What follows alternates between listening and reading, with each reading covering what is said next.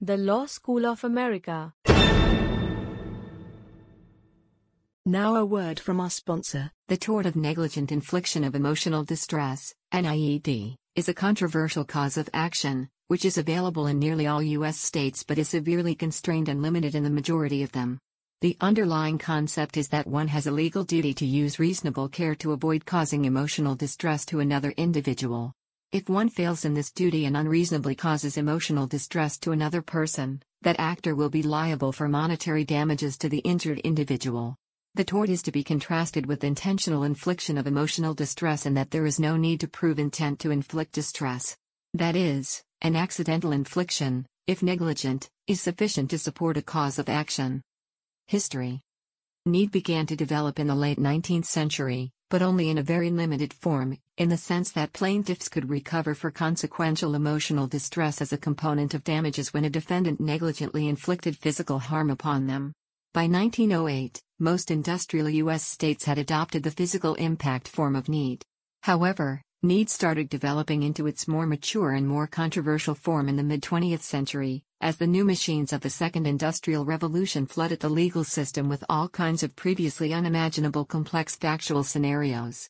Courts began to allow plaintiffs to recover for emotional distress resulting from negligent physical injuries to not only themselves, but other persons with whom they had a special relationship, like a relative.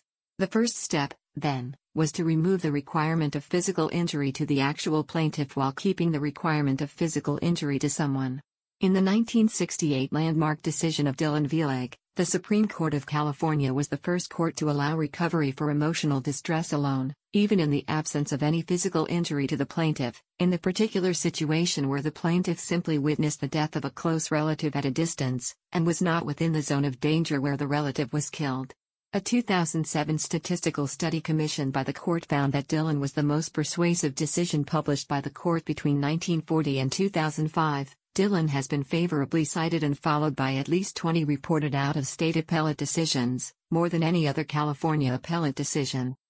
The next step after Dillon was to make optional the element of another person, so that the injury could be to anything where it would be reasonably foreseeable that such injury would cause some person emotional distress. The first such case was Rodriguez v. State, in which the Supreme Court of Hawaii held that plaintiffs could recover for negligent infliction of emotional distress as a result of negligently causing flood damage to their home. This is generally considered to be the true birth of need as a separate tort. Twelve years after Dillon, California expanded need again, by holding that a relative could recover even where the underlying physical injury was de minimis, unnecessary medications and medical tests, if the outcome was foreseeable, the breakup of the plaintiff's marriage as a result of the defendant's negligent and incorrect diagnosis of a sexually transmitted disease. In 1994, the U.S. Supreme Court for the first time recognized need as part of federal common law, by holding that railroad workers could pursue need claims against their employers under the Federal Employers Liability Act. The court recognized only the pre Dillon form of need, though, in that the plaintiff had to be within a zone of danger to recover in the absence of physical injury.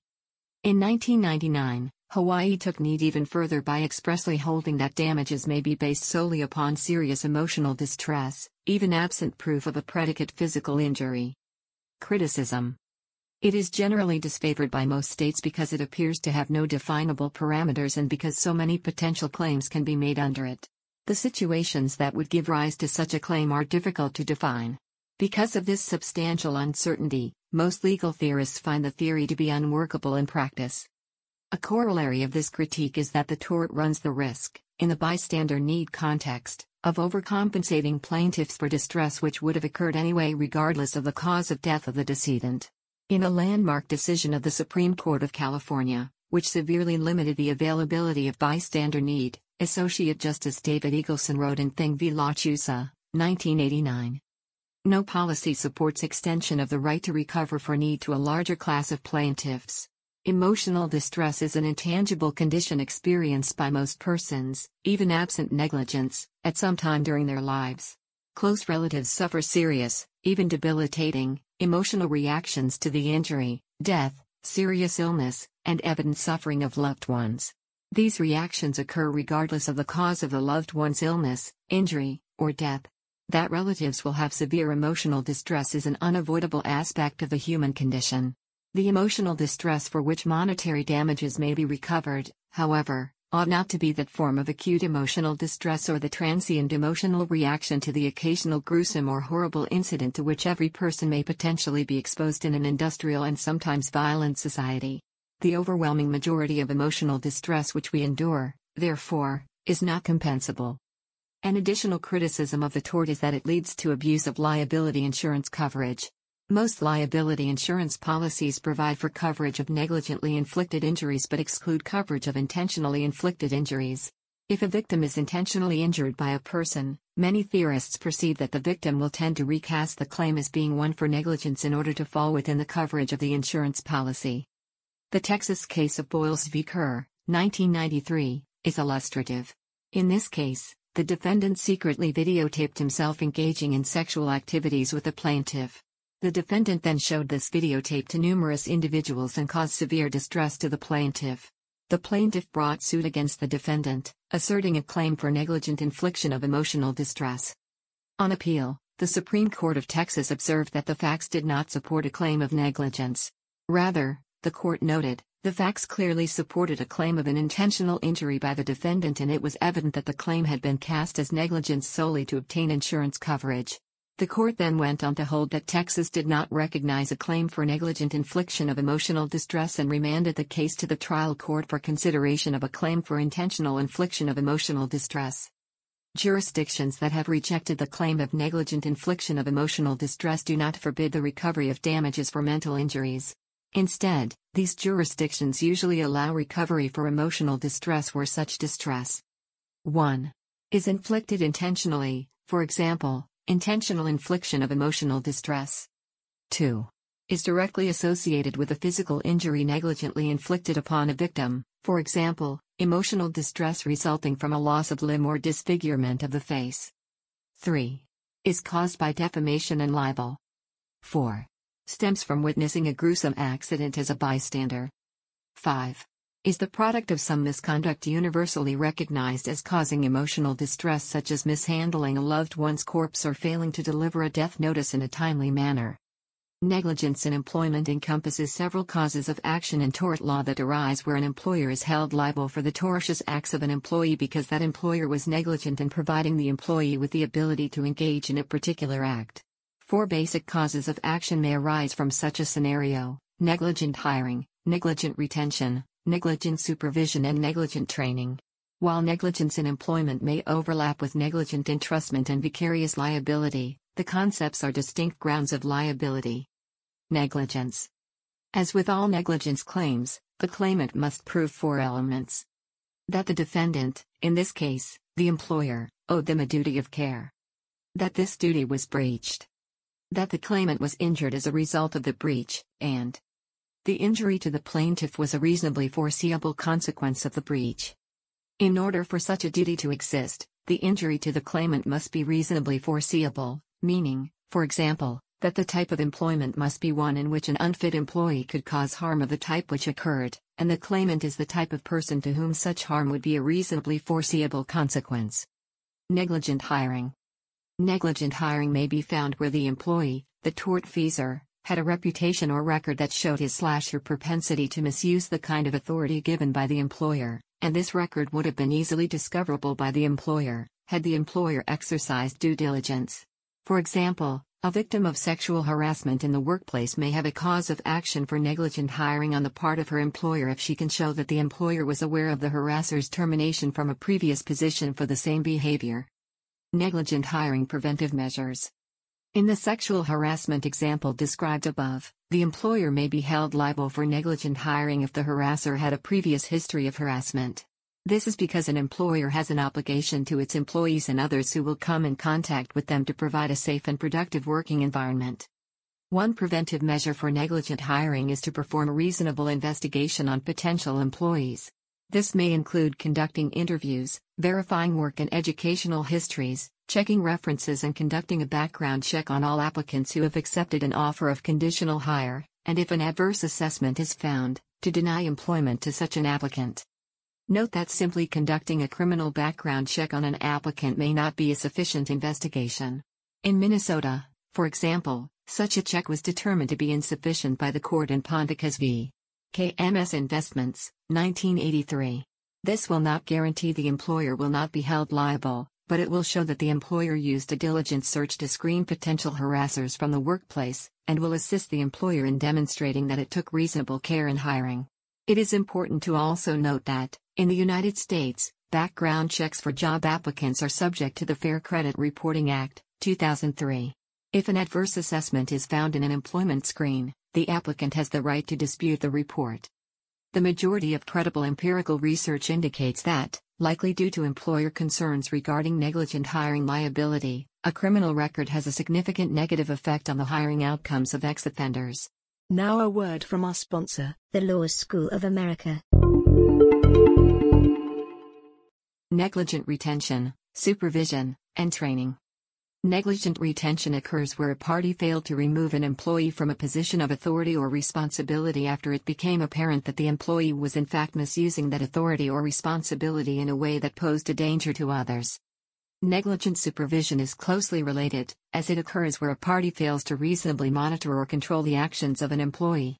A variation of negligent retention or supervision is negligent training, which arises where the employer's training of the employee fails to prevent the employee from engaging in the acts that injure the claimant, or fails to remediate a pattern of behavior which leads to an injury.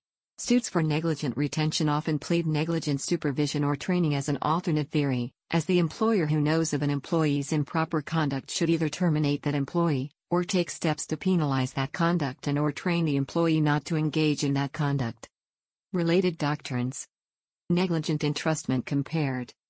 Negligent entrustment arises where the entruster is held liable for negligence because they negligently provided the entrustee with a dangerous instrument, and the entrusted party caused injury to a third party with that instrument. Where such a claim is brought against an employer, the employer will be held liable if the entrustee's record was known, or would have been easily discoverable, to the employer. For example, if a bus company hires a driver who has a record of reckless driving, of which the company could have learned through a search of publicly available records, the company would be liable for the negligent entrustment of the bus to that driver, should the driver cause an accident. Negligent entrustment differs from negligent hiring, retention, supervision, and training in two key respects. First, negligent hiring and the related torts require the employment itself of the tortfeasor causing the injury, whereas a party can be held liable for negligent entrustment to any person. Second, an employer can be found liable for negligent hiring even without provision of any dangerous instrument to the employee. However, where an employer hires an unqualified person to engage in the use of a dangerous instrumentality, as in the above example with the bus driver, the employer may be liable for both negligent entrustment and hiring. Vicarious liability compared. Vicarious liability is a separate theory of liability, which provides that an employer is liable for the torts of an employee under an agency theory, even if the employer did nothing wrong. The principle is that the acts of an agent of the company are assumed, by law, to be the acts of the company itself, provided the tortfeasor was acting within the course of his employment. By contrast, each of the above negligence theories requires proof of actual negligence on part of the employer before the injury occurred, for example when the employee was first hired. Negligent entrustment is a cause of action in tort law that arises where one party, the entruster, is held liable for negligence because they negligently provided another party, the entrustee, with a dangerous instrumentality, and the entrusted party caused injury to a third party with that instrumentality. The cause of action most frequently arises where one person allows another to drive their automobile.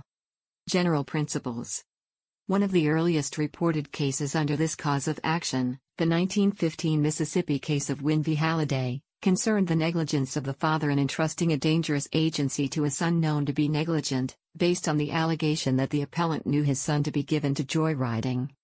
The key allegation that must be proven in such a case can be described as follows.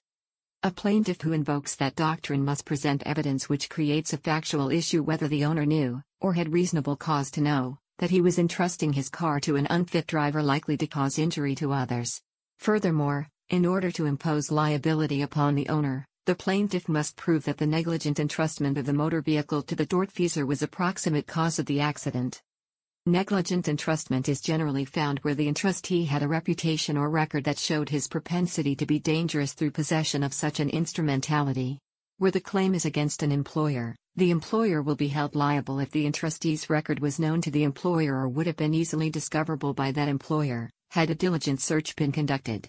For example, suppose a bus company hires a driver who has a record of reckless driving, which the company could have learned of through a search of publicly available records.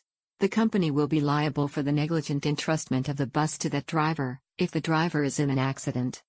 Similarly, if A lends his handgun to B, knowing that B has a propensity for violence, A may be held to have negligently entrusted the gun to B when B uses the gun to shoot someone during an argument.